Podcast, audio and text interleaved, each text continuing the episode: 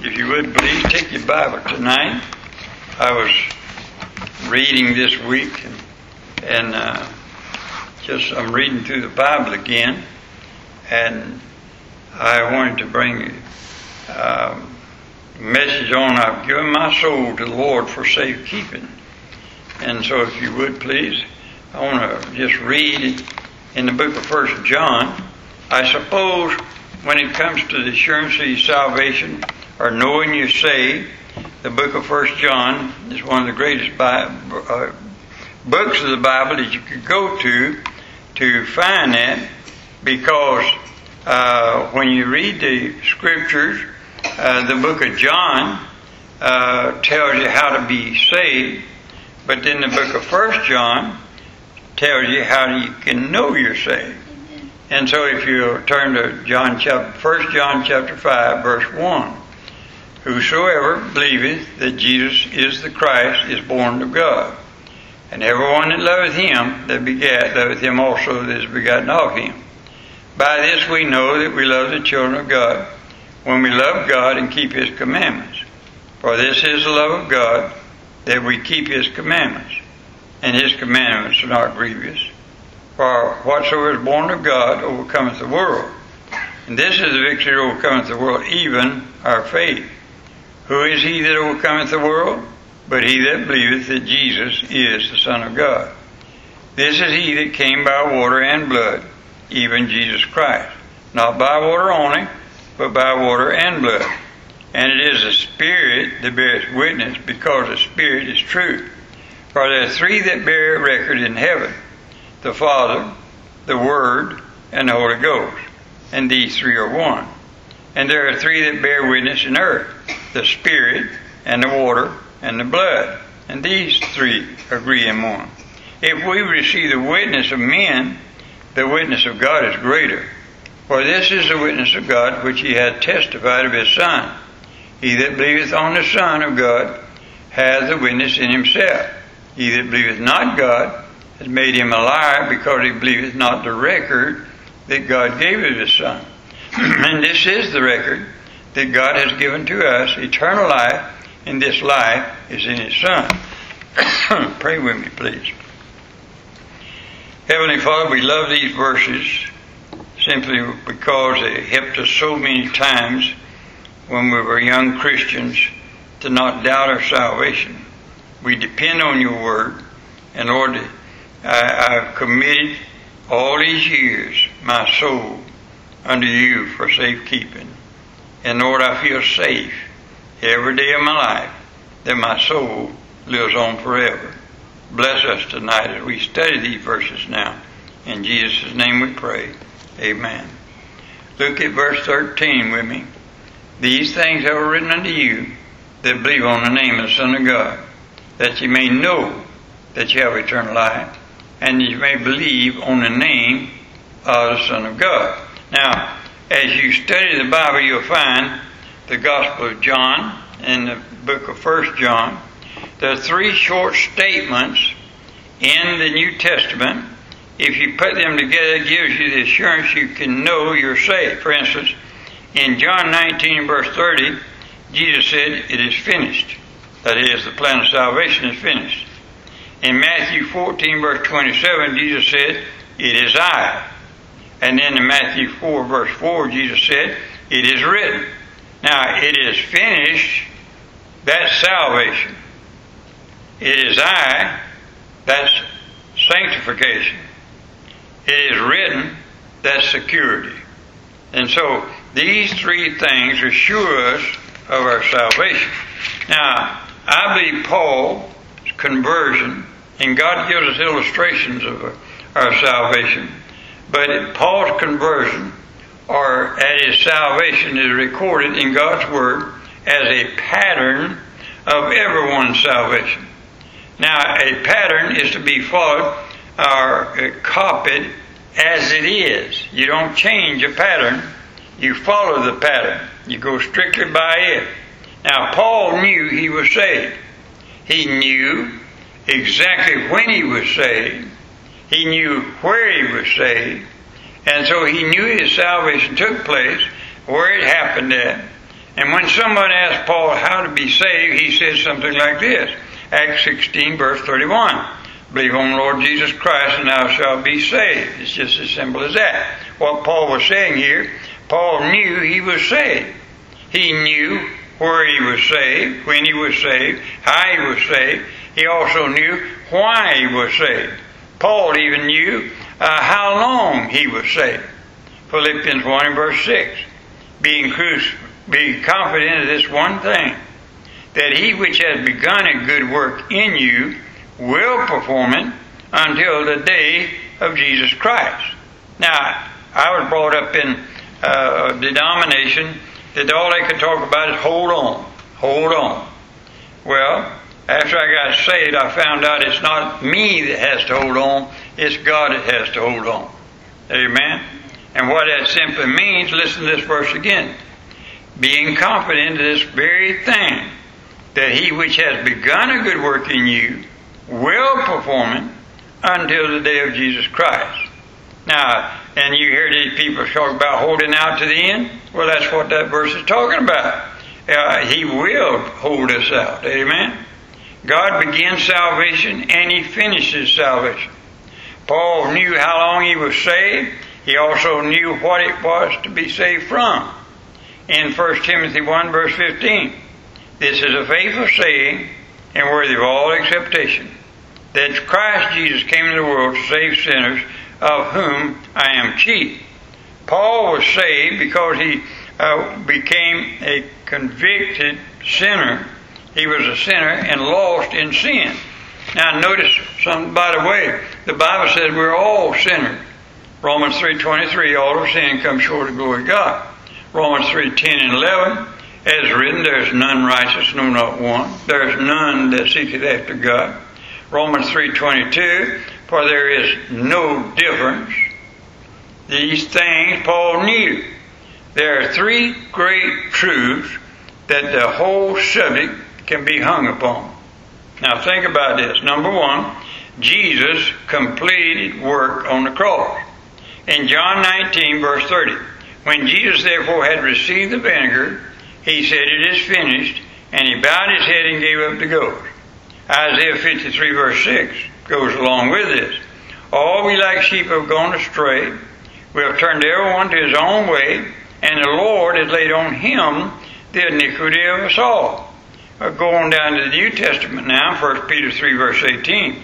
For Christ also has once suffered for sins, the just for the unjust, that he might bring us to God, being put to death in the flesh, but quickened by the Spirit. So first, we have the completed work of Christ upon the cross.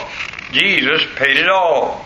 Then the second thing we can find is Jesus' constant work at the throne. Now, when Jesus died and went to heaven, when he said it is finished, the plan of salvation was finished. But his work is not finished. He's seated on the right hand of God the Father right now to intercede for you and I. That's his constant work. He's always working there. Romans 5 verse 10.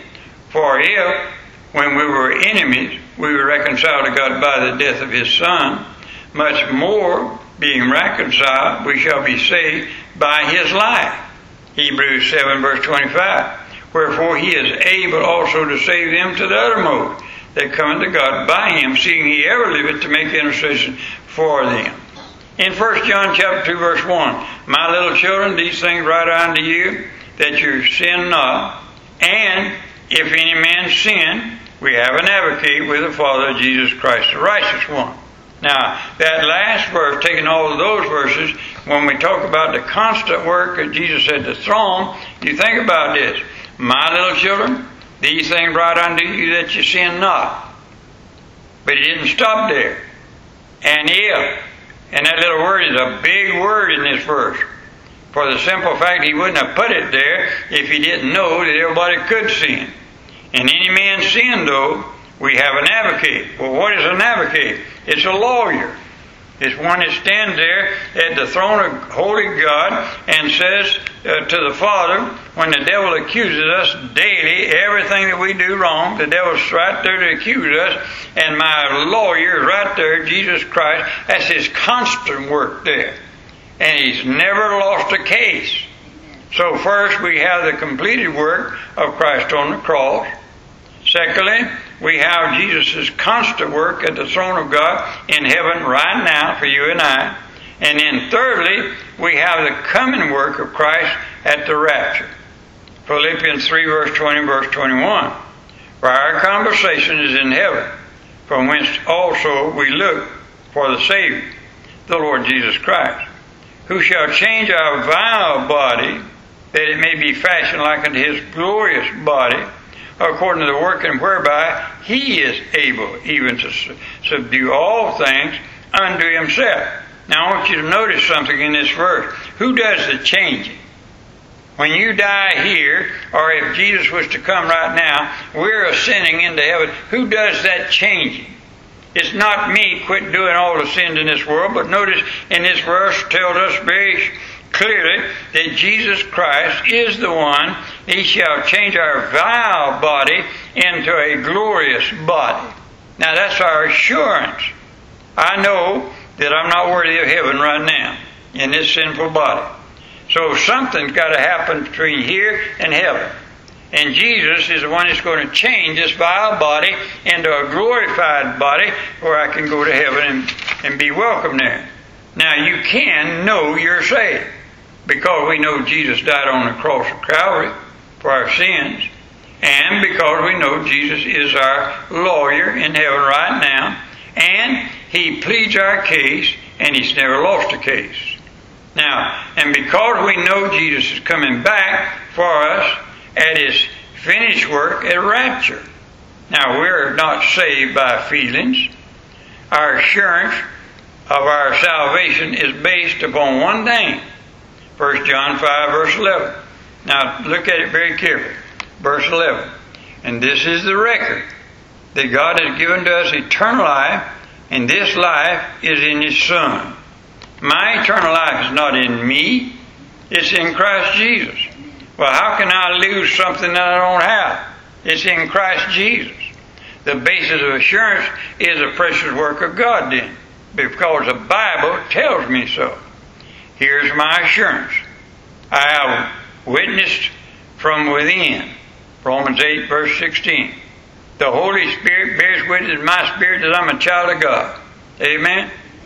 Do you ever lay your head down and the old devil say you're not saved? You look what you've done all day long. You've been a mean guy all along.